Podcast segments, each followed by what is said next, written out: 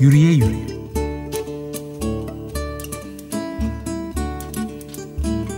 Yürümenin her türlü hali.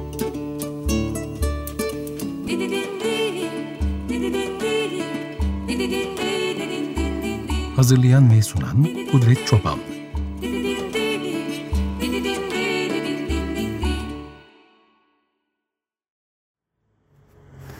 Merhaba, Yürüye Yürüye'nin 7. E, bölümünü kaydetmek için Açık Radyo'ya doğru yola koyuluyorum şu anda.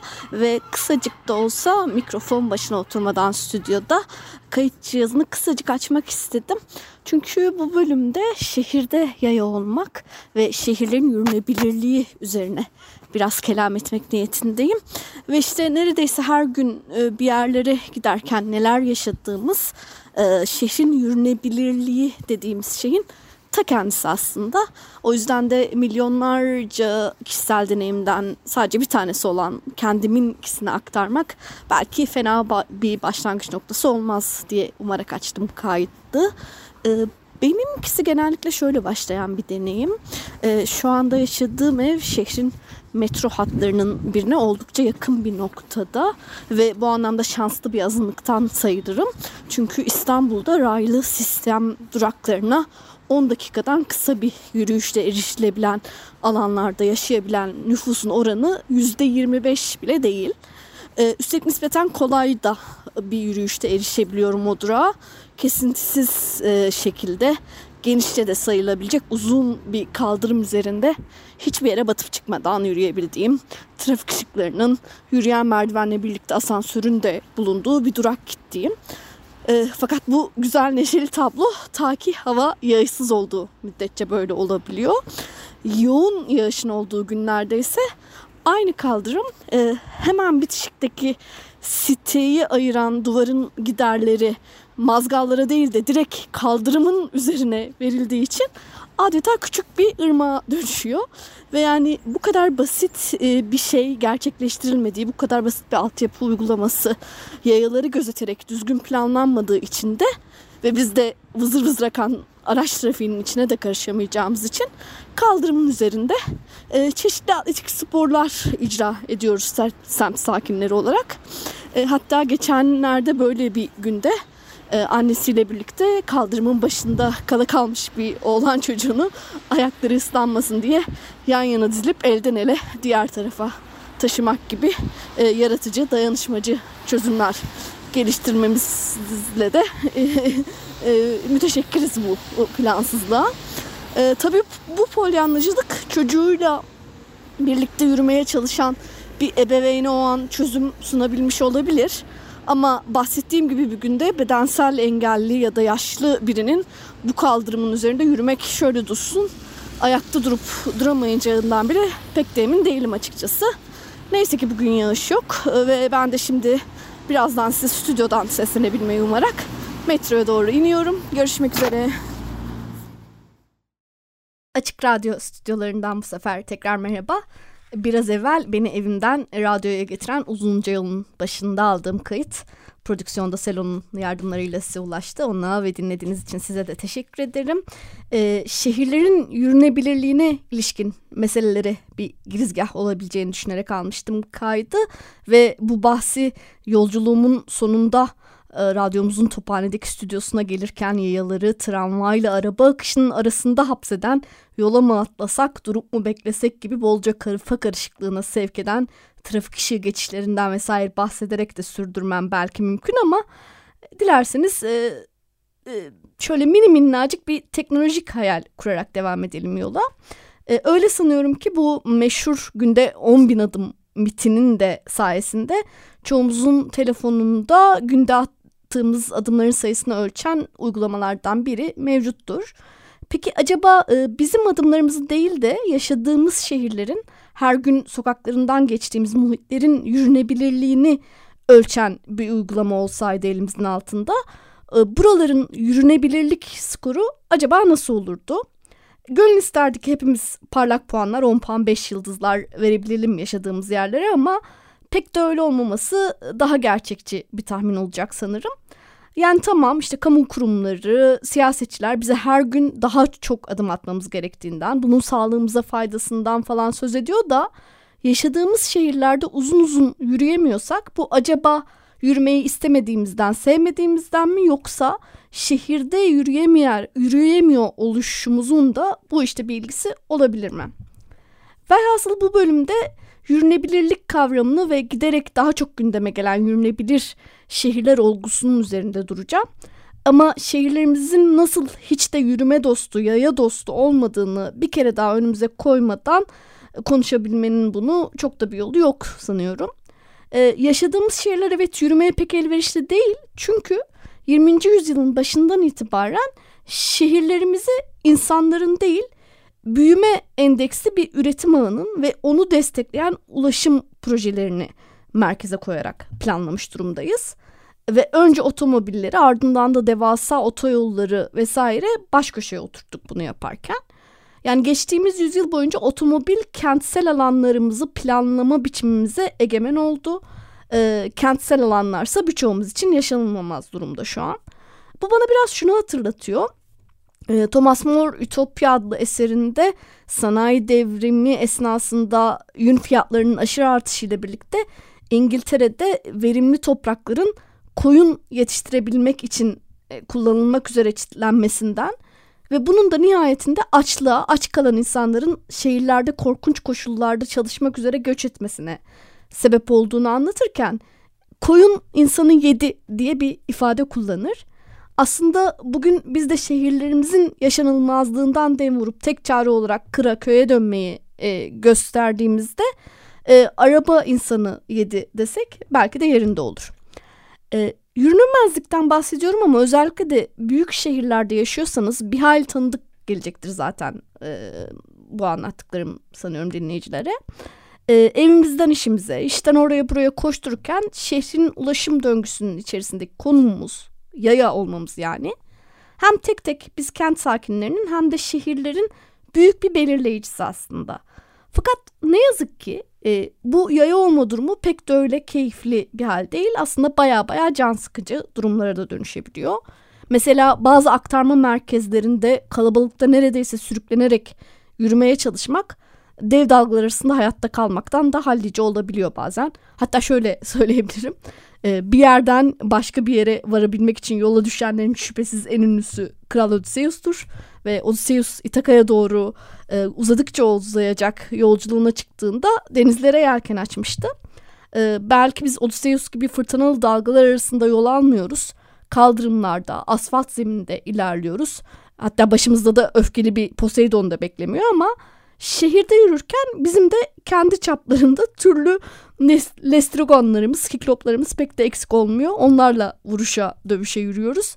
Hatta e, birbirimizin gözüne oyduğumuzda oluyor e, zaman zaman.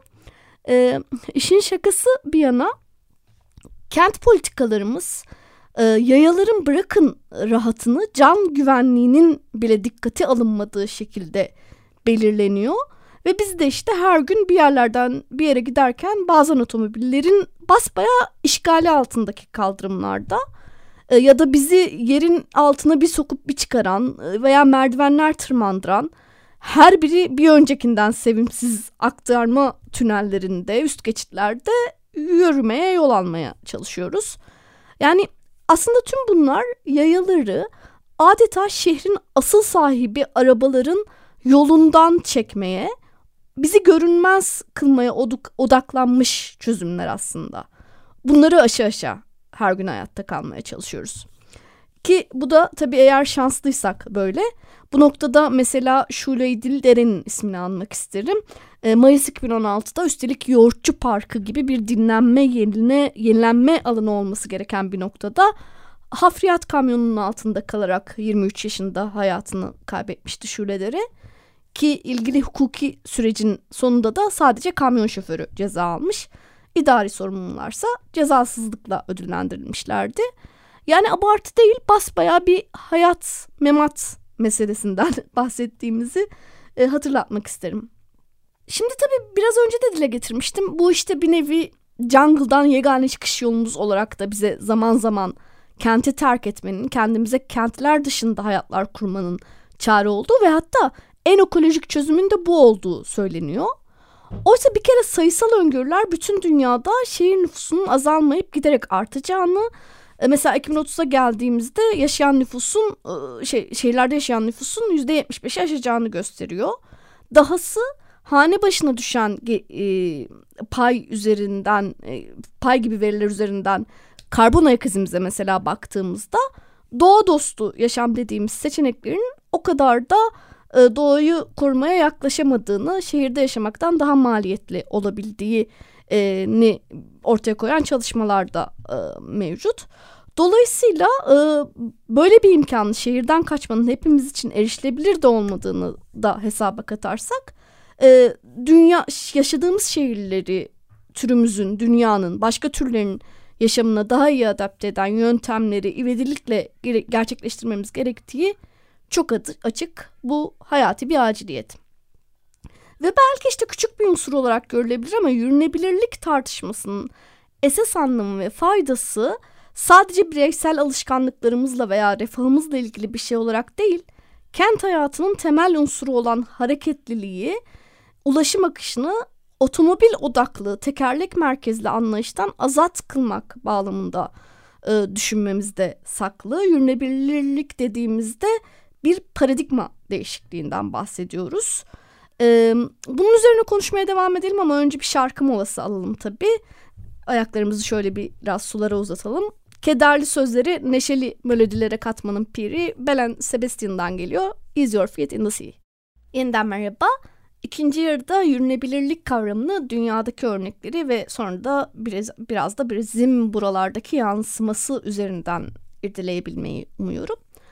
E, bölümün başında söze adım sayarlarla birlikte yürünebilirliği ölçen uygulamalar hayal edelim diye girdim ama zaten mevcut olmayan bir şeyden de bahsetmiyordum aslında.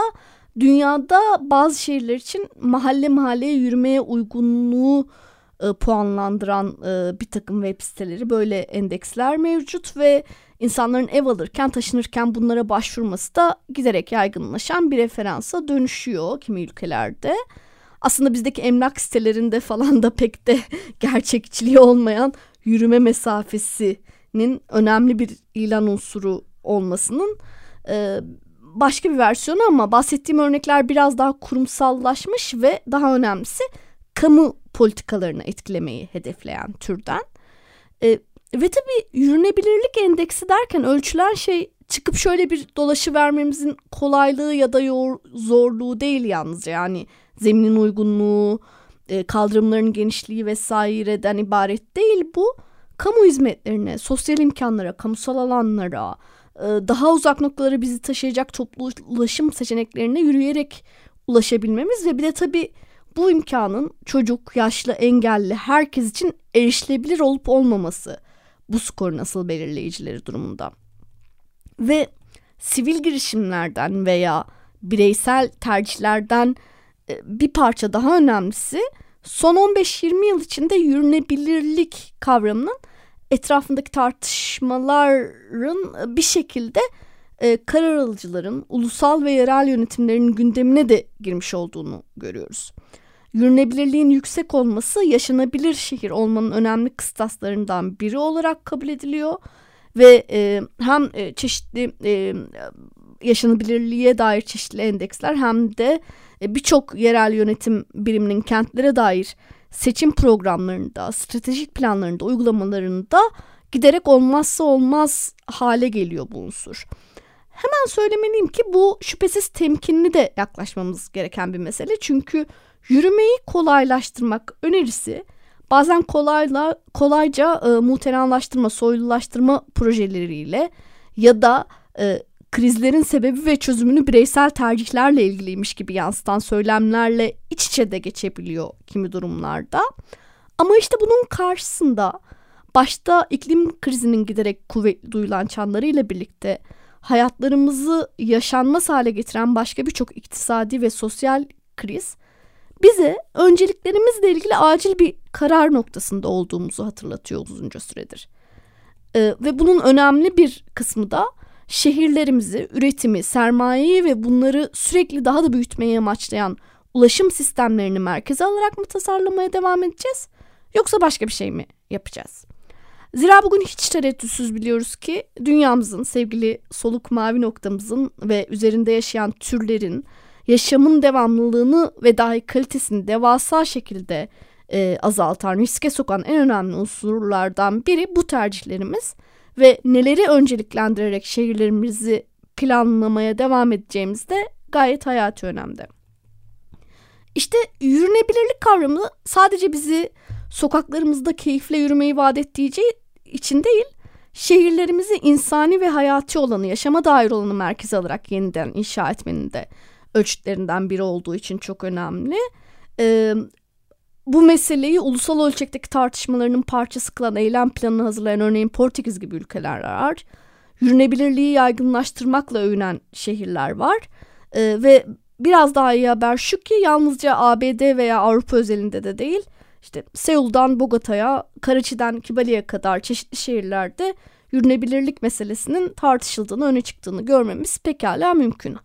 Şimdi bol bol kullandığım bir tabir oldu yürünebilirlik ama tabii bunun somut anlamının pratik karşılığının ne olduğunu biraz açmak iyi olabilir.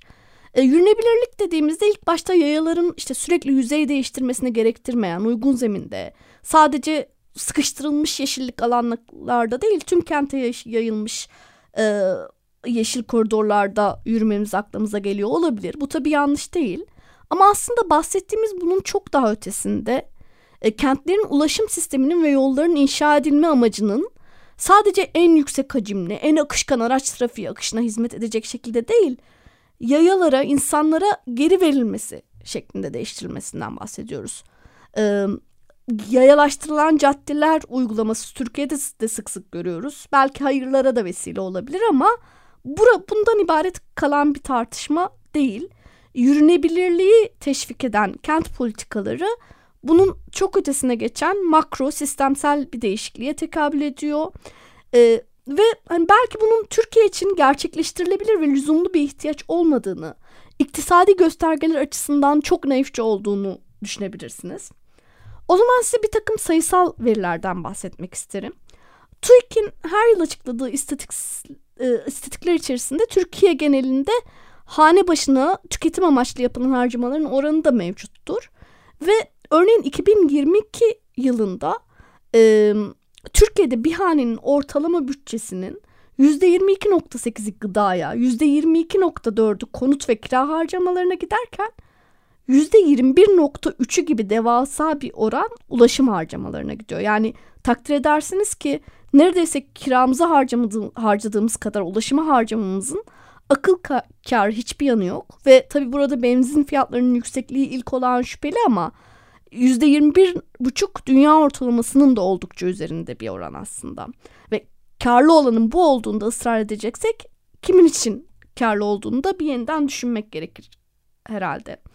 Ve yürünebilir bir şehir olma Türkiye'de de zaman zaman kamu kurumlarının kullandığı bir slogana dönüşse de bununla ne kastedildiğine biraz yakından baktığımızda şöyle bir tablo çıkıyor karşımıza.